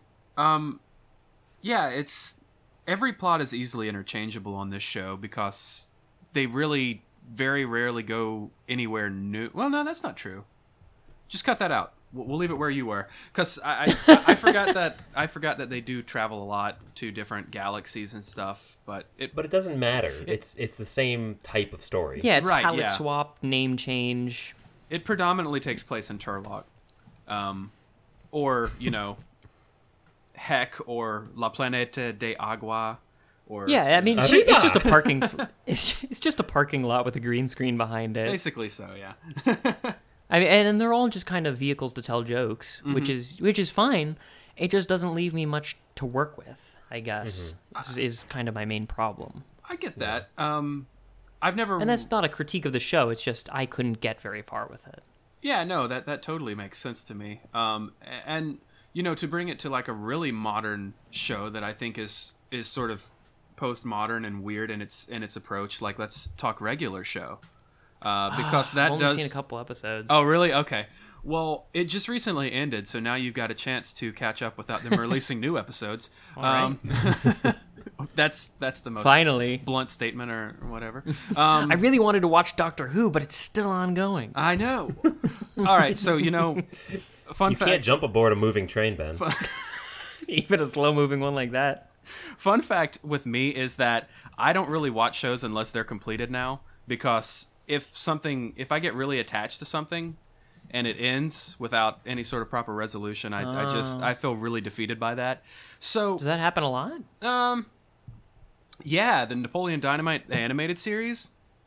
Oh no! I had no idea. Zane, wipe that last sentence from your memories. There's no way I'm I'm covering that. All right, audience, next time on the Car Podcast. Oh God, did I just do something? You've ruined my life. Wash your mouth out with soap. All right. I'm sorry, you were saying Napoleon Dynamite the series. Did that get canceled? Yeah, it got it only got like six episodes, whereas Oh no! How There's surprising. Stuff like stuff like Bob's Burgers that I don't get, like gets season after season after season, and nobody really Yeah. even watches it. Um, or let's talk Clerks, the animated series. Like that's another one that was really good, but only got six episodes. Um, That's true. so you know i just I, I try not to get invested until i know that i've got something to look forward to Sure. um at Uh, least a full season preferably a full series Yeah, yeah. I, I mean, like, yeah, because like uh, I would recommend for anybody who likes animation and uh, just fun spy humor and you know, kind of, um, I guess, a different kind of postmodernism. I would recommend Archer to anyone. I certainly wouldn't recommend the later seasons, though. yeah uh i, I guess for me like i tend to if i'm not watching a show from the start i'm probably not going to watch it because i have a very if i'm playing a video game i have to get 100% or whatever the highest percentage Yeah, is like you're a completionist completionist. attitude yeah so that's why I, I tend to not watch a lot of things unless i catch them from the first episode I, I can understand that. That I, I'm definitely that way in certain aspects. Like, Yeah. um, any any kind of s- SNES era super or uh, excuse me, Super Nintendo. I was gonna say superhero, but uh, any SNES era uh, video game that I would play that had kind of like a collectionist con- completionist rating on it, I would probably try to like s- Kirby Superstar or Yeah. Super Mario RPG or whatever. Like, I'd have to find all the secrets. Yep. Yep. So I, I get what you mean. Donkey Kong Country one through three were my big like downfall, and then oh man, because they they trick you. They're like, no, Yep. no, you got hundred percent. Yep. you can't get more than one hundred percent, surely. and then Crash Bandicoot had to go and do the same thing. So like all my favorite franchises. Um, yeah, so, anyways, where were we? who the hell knows? uh, I, I did have one kind of unifying theory to state about Earthworm Jim, okay. um, which is the nature of a compelling hero. Uh, so the show picks apart the hero narrative and apparatus at the seams. Um, by this, what I mean is that there are some works of media where the hero is kind of only a hero in name, like I've kind of talked about before, where they're a hero in name and in concept, but not in deed, like The Tick and Nuclear Man, um, and Darkwing Duck, uh, you know, arguably. And more heroes by virtue of having a passive superpower and not really because they're trying to be superheroes. It doesn't seem very heroic to be placed in a situation where you have a lot of power and only react to danger. But that's all that Earthworm Jim does. I, I don't know about that. I see Earthworm Jim constantly looking for action, trying to right wrongs. It's just that he doesn't really know what that means. Yeah, right. So like I mean he's he's energetic and destructive, but that does not make for a good hero necessarily. I think he's just sort of the inner child. Um, like as a kid, you know, I, I would always go looking for something exciting to take to break away from the monotony, and I feel like that's just kind of what he does. Uh, whenever the egg beater is stolen, and he goes on like this galaxy quest to try to find this missing egg beater, it's it's he's he's kind of ridiculous. Um, oh, that sounds like a setup to a Shaggy Dog story if I ever heard one. yeah uh I- I remember. I, I think part of the, like one of the things that really stuck with me was there's an episode where the paperboy keeps missing his porch. I don't know if you guys saw this episode. I or love not I love these plots. but but uh like it's it's a total subplot to the actual story that's going on but he gets really mad because the paperboy keeps getting it in the yard and so towards the end of the episode he like actually lifts the house off the ground and carries it over to him to catch the paper when the paperboy throws it but he's giving Yeah, this yeah. this whole narration of it was just me at the plate i had one last hit you know like this stupid Yeah. 1980s baseball analogy kind of thing and um you know, it shows that he's truly a child in his own head. Yeah. And all, all of his child fantasies are like intermingling with each other. right. um, I love the fact that like his solution is to move the house. It's a real like, well, if, if you're a hammer and everything's going to look like a nail. Yeah, it's it's Looney Tunes logic. Yeah, that's for sure. But yeah, like I mean, even that is like, like I mean that that is kind of like my favorite superhero thing, where it's like hero in mundane. You know, Mm. Yeah. um, I love that in the Tick. I love it pretty much wherever I see it. Yeah. Um, and uh, I, I don't know. It just it makes me question the nature of what makes a hero in this era because it doesn't seem to be morals or ethics. Right. It seems completely tied to what they're capable of doing and how much they are in the spotlight. Because he's just the target of villains because he has superpowers, not because he's doing anything like proactively good. Right. You know? Right. He's just he's just superpowered guy who is enacting self-defense and everybody loves him for it. He's like a famous superhero. We never see him doing like community service or like anything like helpful, you know? Yeah, yeah. He doesn't Yeah, have an a Iron Man hotline to could the solve all the president. problems just by donating to charity. Like you're missing the point, Ben. No, I mean like he he doesn't have a hotline to the president of, you know, the galaxy or whatever. He's just hanging out and defending himself and that makes him a superhero? Well, I mean, let's just acknowledge that the 90s were a weird time. I mean, uh, we- okay, acknowledge. Just, just in terms of video games, like there was a game that came out around the same time as this one called Booger Man, a pick and flick Oh, adventure. yes. And it's literally just a dude running through snot forests in a superhero outfit, like looking like Captain Underpants or something. It's Isn't he Da, flicking da, da, boogs? da, da, da. say what? Isn't he just flicking bugs? Pretty much, yeah, yeah. I mean, it. I I don't think that they put too much thought into what makes a hero. They just said, "We've got this neat character design. Let's do something with it." Sure, yeah. It's it's the uh, the the- the superhero formula is following the design, not Mm-hmm. the other way around. Right. Kids like gross stuff, right? Okay, let's do that. Yeah. Um, yeah. I That makes sense. I don't feel like you can. Uh, I'm not really- arguing against it. Like I just Yeah. I'm trying to find its place in the hero story. See, and I, I get that. I don't I don't know that this show does have that place. I think part of the reason why I've always looked at this show so fondly is because I don't take it seriously. Um, and I know Mm-hmm. that's the exact opposite of what you guys do. So, um, a- and Oh, like, it- don't mistake us. We love stuff that we don't have to think about very hard because of how silly it is. yeah, yeah. Like I Like think, King Arthur and the Knights of Justice, get out of town. oh, for sure. have you ever seen that? yes. It's Um, crazy. it is something else. Uh, but like, I, I think that at the beginning, my wife was like, whenever she was just kind of sitting there, like, what the hell does this mean? Why, why is this happening? Because she was trying to find meaning in it. Once you just, Mm. yeah, you have to get used to it. once you just let go and let God.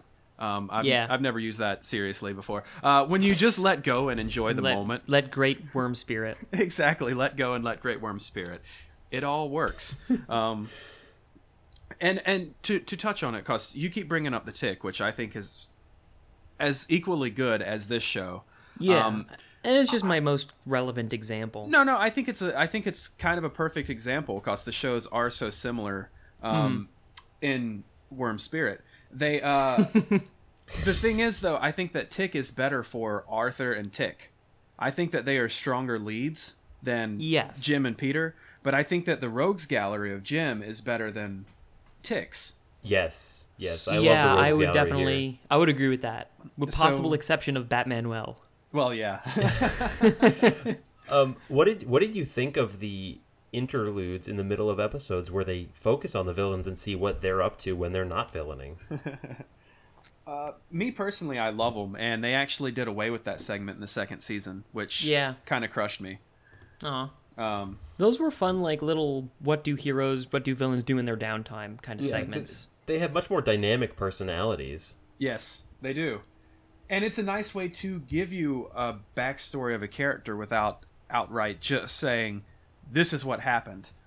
Yeah, You know, yeah, and I, mm, I didn't find them uniformly good. Like they Right. reminded me of the Garfield and Friends kind of quickie segments. Like, okay, we had a couple of minutes, might as well do a thing. We've got all these characters; they're not all going to show up, but we had some jokes in them. Mm-hmm. And I like that. I like that approach to joke telling. Like, if there's a space for it, you might as well tell a joke because nothing's off the table. Like, Right. mm-hmm. it's not going to break the immersion that you don't have. So, just gangs away. Well, I don't know if I don't know if just the thing about this show is repetition or what because I remember like whenever I was a kid I was like why do they have this segment? It doesn't it doesn't work. But as an adult now after watching it like 10 different times or more, it's like I love this. I love that they have a uh, a fake advertisement for an evil school of villainy hosted by Psychro. It's it's you know, it's it's stupid, but Yeah, it's it's it's nice and zany. yeah. Yeah, I, I definitely agree. I and uh, you know, even though they don't all tend to be, they're not all flawless, and they're not No. all regular show quality. No, by which I mean the regular Earthworm Jim show Right. quality. Well, the But, ones uh, the ones that I've seen less, I definitely don't like. So I mean, it, I think it does play to perhaps nostalgia or something, and Mm-hmm. just the fact that it's such an unusual thing for a show like this to do. Mm-hmm. Yeah, it it felt very WB to me. like that that whole kind of artifice presentation, like kind of variety show sort of nature to uh, Yeah. Animaniacs or um, you know Tiny Toon Adventures. Yeah, that's true. Like they- they they all kind of do this, and it's because they have so many fun characters to play with, so they might as well play with them. Mm-hmm. Anyway, uh, yeah, there was like a segment where uh, Professor Monkey Forehead goes to group like couples therapy with his own forehead. Like, I mean, come on, that's With not his gonna own that's not gonna miss. Right. that's perfect. Yep. Uh, uh, let, let's move on to animation. Yeah, you um, you had mentioned like Jim's suit looks really good. Yeah, Um, I like that the worm as a head thing. Like I like how cohesive it looks because it makes you forget that that's what he is, and so it's fun when they subvert it, like when Mm-hmm. Yeah. he uses his head as a whip. yeah, because like the worm is entire his body is entirely outside of the suit. What is controlling the suit at the, in those moments? It's true. And there, there's even one episode where he, man, I, j- I just keep going on like the greatest hits of this show, but there's one episode where he, Peter, and Snot have to travel inside the suit because it keeps malfunctioning. And it's like this long hallway of many, many corridors that all three of them can fit side by side in. Uh, it's just the most ridiculous thing, but um, it's it's kind of fun just seeing him move around being a worm in that episode. Yeah, I, I like it when he's forced to be a worm. I remember that there was a brief segment in the video game where you basically just had to jump over laser blasts until you could get your suit back. Yep. I like that. Uh, I like that they continue to do that in the show. That's a nice little adaptation touch. Mm-hmm. And and he is so like strong uniformly when he's in the suit, and so multi-talented that when he is out of the suit, it really puts him up against a wall. Um, like I remember, he was like tied to a tied to a table or something without the suit, and the guy is going to cook him, so he kind of has to trick him. He's being, going to be like, "Are you sure you're not supposed to cook that missile over there?" Right. you know. Well, if if you really want to let logic run the- run run your mind on this show, it's like why does he not turn back into a regular worm when he's out of the suit? Yeah, I I'm gonna go with like biotech. let's, let's go with nanomachines. Sometimes he can control the suit from a distance. It's Yeah, fine. That's right. Rocket punch. Yeah, it's- no, doesn't it's good. matter. Yeah, I, I I like all the I like all the suit humor. yeah, I like all the suit humor quite a bit. Um, yeah, I, I like the way that the different characters like physically suit their personalities. Well, yeah, it's it, fe- it feels a lot like Pinky and the Brain in that way. You know, like the, the, the high quality character modeling and everything reminds me of their gesticulating. Like, you know, Pinky's sort of lanky and like his his movements are very unsure and brains are really violent and that's sort of carried throughout the characters here is like Jim's kind of laid back and you know got a bit of a swagger to his you know I'm a hero good guy mentality and all the villains are like wringing their hands and like shouting right. Well, even you look at Professor Monkey for for a head. yeah he's like hunched over Yeah, well, yeah, because of the added weight, so it hunches him. Like his eyebrows are weighed down, so he's always angry looking. Like wait do you mean the physical weight of having a monkey for a head or the emotional weight of being overshadowed by the monkey for a head hey, I mean, Zane it's I, found definitely a clip for driving our force of third his anni- personality. Zane I cl- found a clip for our third anniversary show It's so rough.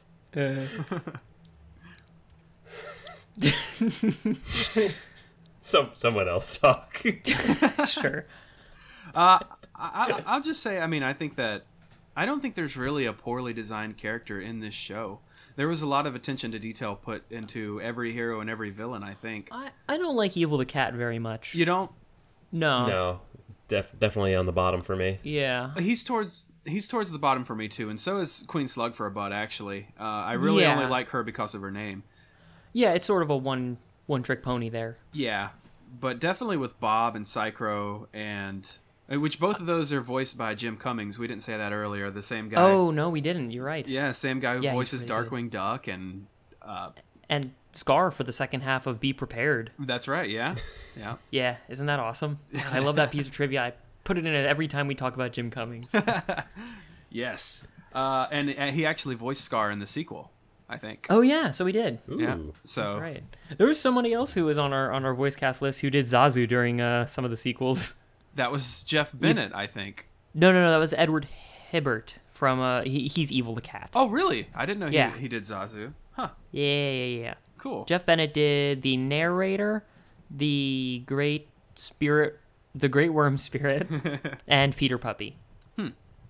Hmm. I guess Peter Puppy, I also wouldn't have minded a little bit more personalization to. I mean, I guess he's got the two modes, so that's enough. Yeah. Right. But but yeah, just But uniformly, really all the great, characters really look great voice good. acting across the board. I think so. And I just miss Kath Soucy. Like she's the voice Yeah. of uh, Princess what's her name, and Yeah. she just kind of disappeared. I mean, I know she does things here and there, but I just don't hear her voice like I did in the '90s. Yeah, I I don't always like her voice because a No. lot of the times it's pretty similar. But here, I think it really works when she's putting putting like an edge on it. C- can you remind me of something else that she's done? Because I'm I'm drawing a blank. Uh, Phil and Lil Yeah, Phil, Oh yes, Phil and Lil, and and Phil and Lil's mom, and and every, everyone else who sounds like that. yeah, exactly. The mom is like No her most disrespect. common voice that she does. I think. yeah. Yeah. Yeah, definitely. I mean, and that's a hard thing to do. You get that um I don't know who who was that voice actress who did like uh um Babs Bunny and also like an 80-year-old woman. Like if you No. you can do Tress McNeil. Tress- Oh. Trust McNeil, McNeil, yeah. yeah. If you do like that broad a range of characters, you can expect some of them not to sit right with everyone. It's true. so, you, you know, that, it makes sense. Yeah. But I like her here as well. Um, you had mentioned the dialogue earlier. I wanted to say one more thing about the animation because I was Oh, wondering sure. what your I was wondering specifically what your take on it is, Gary. Okay. Um, the cow gag. Yes. Uh, Um, so i- yeah, in the game, for those who don't know, there is an early level where you hit down this lever that has a cow on the end of it, and the words appear, the cow has been launched. And there's no context for it, it makes no sense. You just continue with the game. And in spoilers, at the very end of the game, the princess that you rescue is crushed by the cow who that falls on her. huh. Um. Yes. And that's I, like a I- I'm sorry. I was reading something else. I didn't. Oh no no, it's fine. I didn't mean to go, huh? Cause I'm pretty sure that Jeff Bennett also voiced Zazu, so we've got two voices of Zazu in this movie. Oh, that's bizarre. Cause if you if you know the uh, the morning report song that was cut out of the movie, No. yeah, that's that's Jeff Bennett singing that. I'm pretty sure. All right.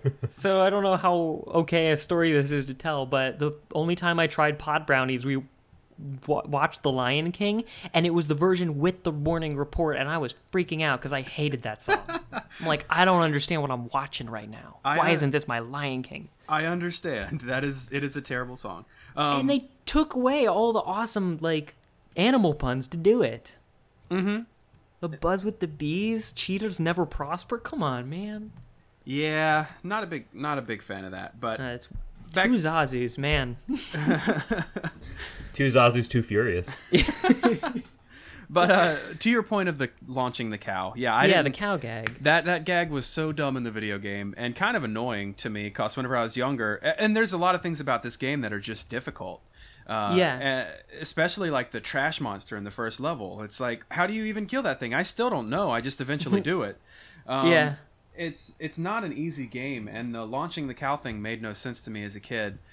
I, Right. I like that the animated series references that.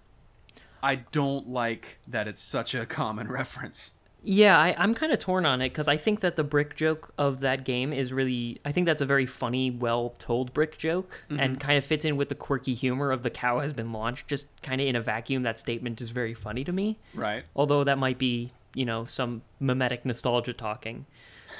and then the adaptation of it, where you know how, and I'm referencing the Watch Out for Fireballs guys uh, a little bit here, where they talk about how a lot of people cite the answer is 42, like the Hitchhiker's Guide answer is 42 thing for everything, but they do it without context, and that makes the joke stupid. Right. Whereas when it's in the book and it's brought up gradually and then punchline, like that's a really funny joke, but the people who are referencing it kind of don't get why it's funny. And that's what this cow gag felt like to me. Is they're they're putting in the gag that worked well in the video game, at least it did for me. I don't I, I assume you had a different experience. Um, and but they're doing it without context, so it's just kind of like a wink, like, eh, this is an adaptation of the video game. I like cows. uh, no, like that's that's one thing if it's taking the place of another joke, but I think it's like this show's equivalent of a high five freeze frame at the end of like Power Rangers. That's- like oh, it's the end of Yeah. the show. Cow drops. That's how you know. Like, I didn't know there was I that guess so. backstory behind it, and I'm fine with it. Yeah, I guess so. Yeah, that, that that's true. When you put it into context of Power Rangers, uh, All things are I, better. well, uh, yeah, they're not worse. Um, I saw that you guys recently interviewed the uh, uh, Kimberly, yeah, the Pink Ranger. yeah. He uh, Tim got to talk to her. Um, So I'm, I'm silently jealous. you just said it. No, She was- silent. she she was uh she got confused um because of the name of the show she thought the interview was on saturday so whenever That makes sense. whenever he called her or her agent put them together or whatever because a lot of times that's what happens like you reach out to their agent and Man, these agents. yeah and then the agents will You like guys live in connect a the totally call. different world. See, that's why we have a name that can't be misunderstood. there you go wait what Well, it can be misunderstood in that it's not understood. Right. Uh, Yeah, definitely the first time that I read it, I was like, what does that mean? But then once I heard the explanation, I was I thought, oh, I get it. Yeah. Eggs. It Uh, we're works. hoping for some egg branding eventually. You, you want to get an egg Um, sponsor? That's right. Okay. All right. It could be excellent. Groovy. There you go. Um, Let, let's Let's move let's on. start wrapping up. yeah, yeah, yeah. Uh, uh, I did want to point out that the dialogue is definitely the strength of the show. Mm-hmm. Like, I think that this is the best part of the show. I think so too. Everyone kind of talks in that not quite knowing what they're about to say, kind of uh, like they're trying to be action heroes but can't get the dismount right. so, like, Jim will be like, All right, you feline fiends, you may have beaten me before, but this time you. Uh, you won't. you know, like that kind of. Yeah. I love that. Um, I, one of my favorite, like, just line gags that doesn't require any sort of visual is uh, Jim and Peter are summoned to the White House. Um, and, Sure. And they walk in and. Uh, and uh, they see the president sitting there, and, and Peter goes, Peter, or, or Jim goes, Peter, he doesn't look anything like the president. And Peter goes, that's just a thing that the producers do so that the show never feels dated, or something like that. and I'm like, that's a pretty obvious and a pretty good joke that just kind Yeah. of works. Yeah, and I wouldn't have gotten it unless somebody told it to me. So, like, bonus. Yeah. yeah, that's great. Yeah, that's pretty good. but yeah, I think the writing is really sharp all around. Yeah. Did, did you guys have any like examples of particularly good lines? Uh, I feel like I've talked the entire time, but yes. No, it's Uh, fine. Dude, we had you. I, I assure you that Ben did. Well, there's there's one episode where uh, um, they go into they they they have to get a battery for Jim's suit, and they go to like this Greek planet which has uh, they're trying to get the battery of the gods because that's the only battery that works in this suit. and they get a euro instead and go home. although that would that would actually probably work in another plot line but they uh get up there and there's one who is uh flavius got uh Flim- Flim- Ugh. oh man, it's it's japius god of puns who makes a lot of puns there's a periscore god of disco and Phlega, Yes. Phlegamaphus, god of nasal discharge awesome. and he- he's just constantly sitting there with snot dripping out of his nose and his his musical instrument is uh, a, a nose flute and it sounds That was so gross. it sounds just like nails on a chalkboard pretty much um, or someone playing the flute completely out of tune oh, that's where snot came from. and uh, and um, you know Peter's sitting there covering his ears because it sounds so terrible, and Jim's just sitting there with a fa- smile on his face, snapping his fingers. He goes, he goes, I like it, and Jim or Peter goes. That's because you don't have ears, you know. So that's that's always. He been just my- feels the vibrations. Yeah. like ooh, how stimulating. I just love that that gag. I always have for some reason. That is really good. There's a there- one one that was a particular note to me was uh, E- Evil Jim is like, "You'll never be rid of me. We are as inseparable as those end bread slices in a sandwich." And Jim is like, "Uh, what's the meat in that sandwich?" And Evil Jim says, "The meat is your doom." That's a good way to just Like- write the joke out. Because like all all of the separate parts of those seem correct. But yeah, I mean, you know, it's not a great show. Just to kind of wrap it up, it's not a great show, but the fact that we can sit here for almost two hours and just laugh about mostly jokes that were in it says something, I think. Yeah. Yeah. Like like when you when you go to dis what's oh god, what's that word? Discord. It's it's like vivisection but on a plot. Zane. I like need I'm a little doing an help. autopsy on the show. A show autopsy. Remember? yeah, when you do an autopsy on this show. No, like when you go through and talk about the different parts of the show, nothing on its own seems that good, but it is fun to watch, and I think uh, uh, the strength of that dialogue and uh, the, the the their willingness to do whatever they can to get a joke across, I think that's what's really carrying it. Yeah, definitely. And, and agree. there's parts of it. There's a, a couple weaknesses that I wasn't thrilled about, and you know, I think I'm spoiled in that I've seen other shows Dissection. that I liked better.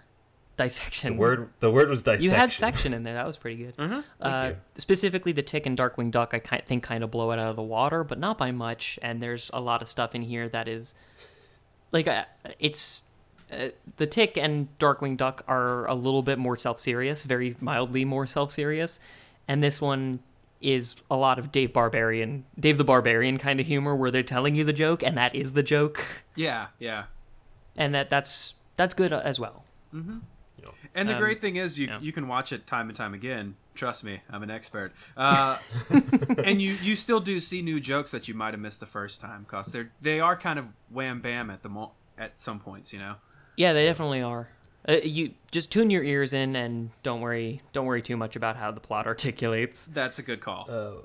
What uh, what do you guys think of the theme song? I was gonna ask. um, I don't like it very much. It's a little long, I think. Yeah, yeah. It's pretty catchy though, It- it like the is. first few bits. yeah. I can't get it out of my head. There's a part that I love and a part that I hate, and the rest of it is just fine. That that's exactly how I feel about it. W- What's the part that you love? Please tell me it's the hammock. It is. Yes. I often find myself whistling that. Dun, dun, dun, dun, dun, dun, dun, dun, dun, dun. That's such a good joke. Like we're gonna take a break. He's gonna choke on a butterfly, and that's it.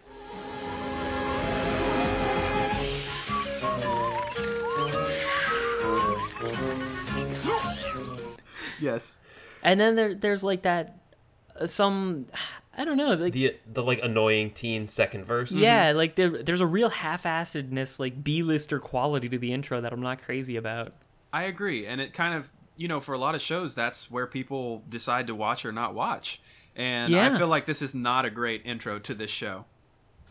Yeah, but uh, you know that butterfly thing won me over. So I agree. Yeah, that that if that should be the whole theme song. Just the very first verse and him choking on a butterfly. and in the way that I love whenever 90s jive is referenced, like the fact that they say that he's such a groovy guy, like I I just I just really like that. Mm-hmm. Yeah, uh, I guess I guess we can kind of wrap up then. Yeah. Yeah. So um, yeah, I, I like it a lot.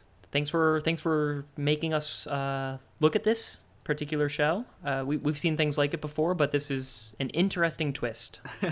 Yeah. I figured if nothing else, it would be that, and I, I want to spread the good word of the Great Worm Spirit as much as possible. So, Yes. Acolyte of the GWS. that's right.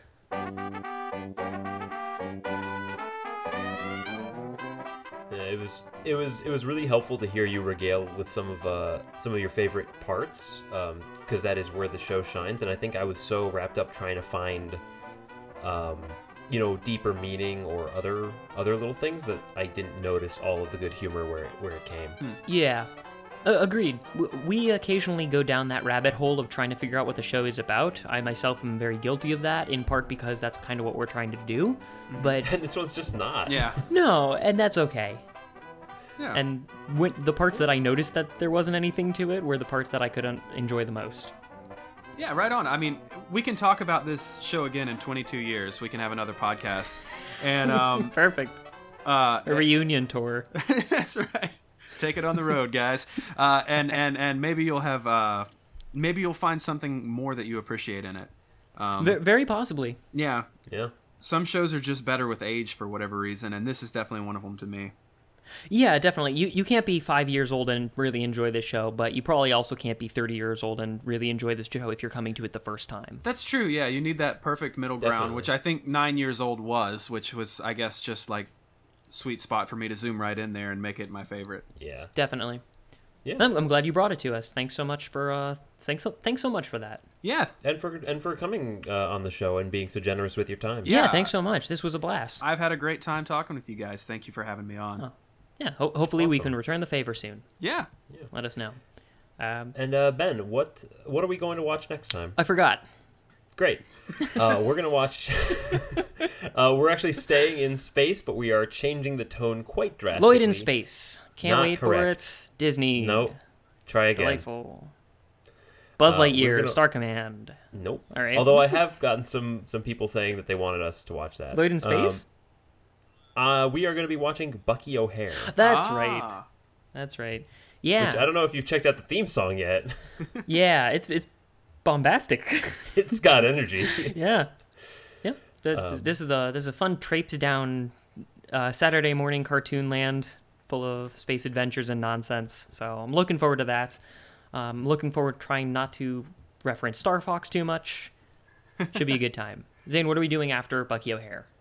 Uh, well, it's time for another movie, another bootlegged segment, Yeah. and uh, I was looking at a few different ones, and we we wanted to look at maybe an early Pixar, but we couldn't agree on which one. so instead, we're gonna watch something that came out before Pixar, but had a lot of the people associated with it who went on to do it. Uh, we're going to watch The Brave Little Toaster. All right. Get ready for some nightmares. Yeah, that one- that one car that like car compacting scene. I don't remember how it articulates, but I remember it being terrifying.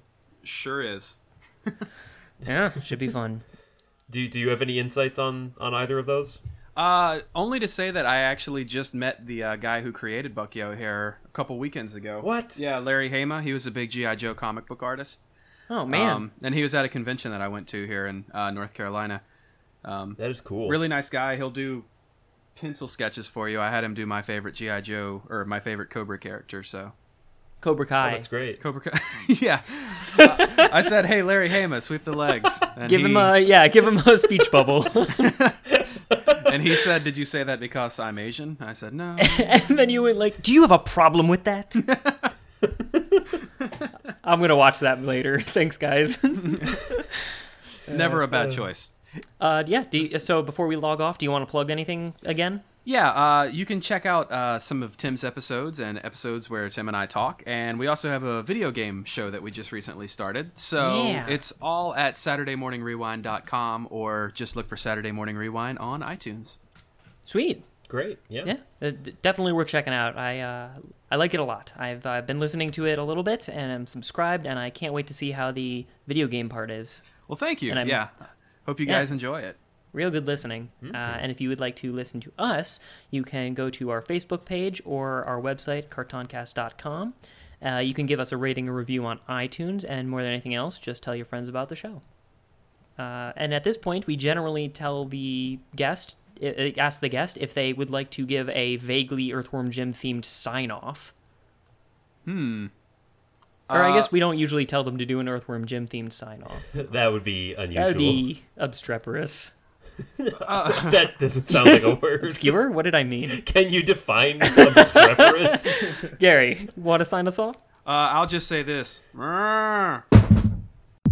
You're listening to Saturday Morning Rewind with your hosts, Tim and Gary. Grab a bowl of Lucky Charms, put on your hammer pants, Hammer man, hammer, slip on your power glove, and relive your childhood with a show dedicated to the love of animation. I am the terror that laps in the night. Disney, To all who come to this happy place, welcome. and so much more. It's time for Saturday Morning Rewind.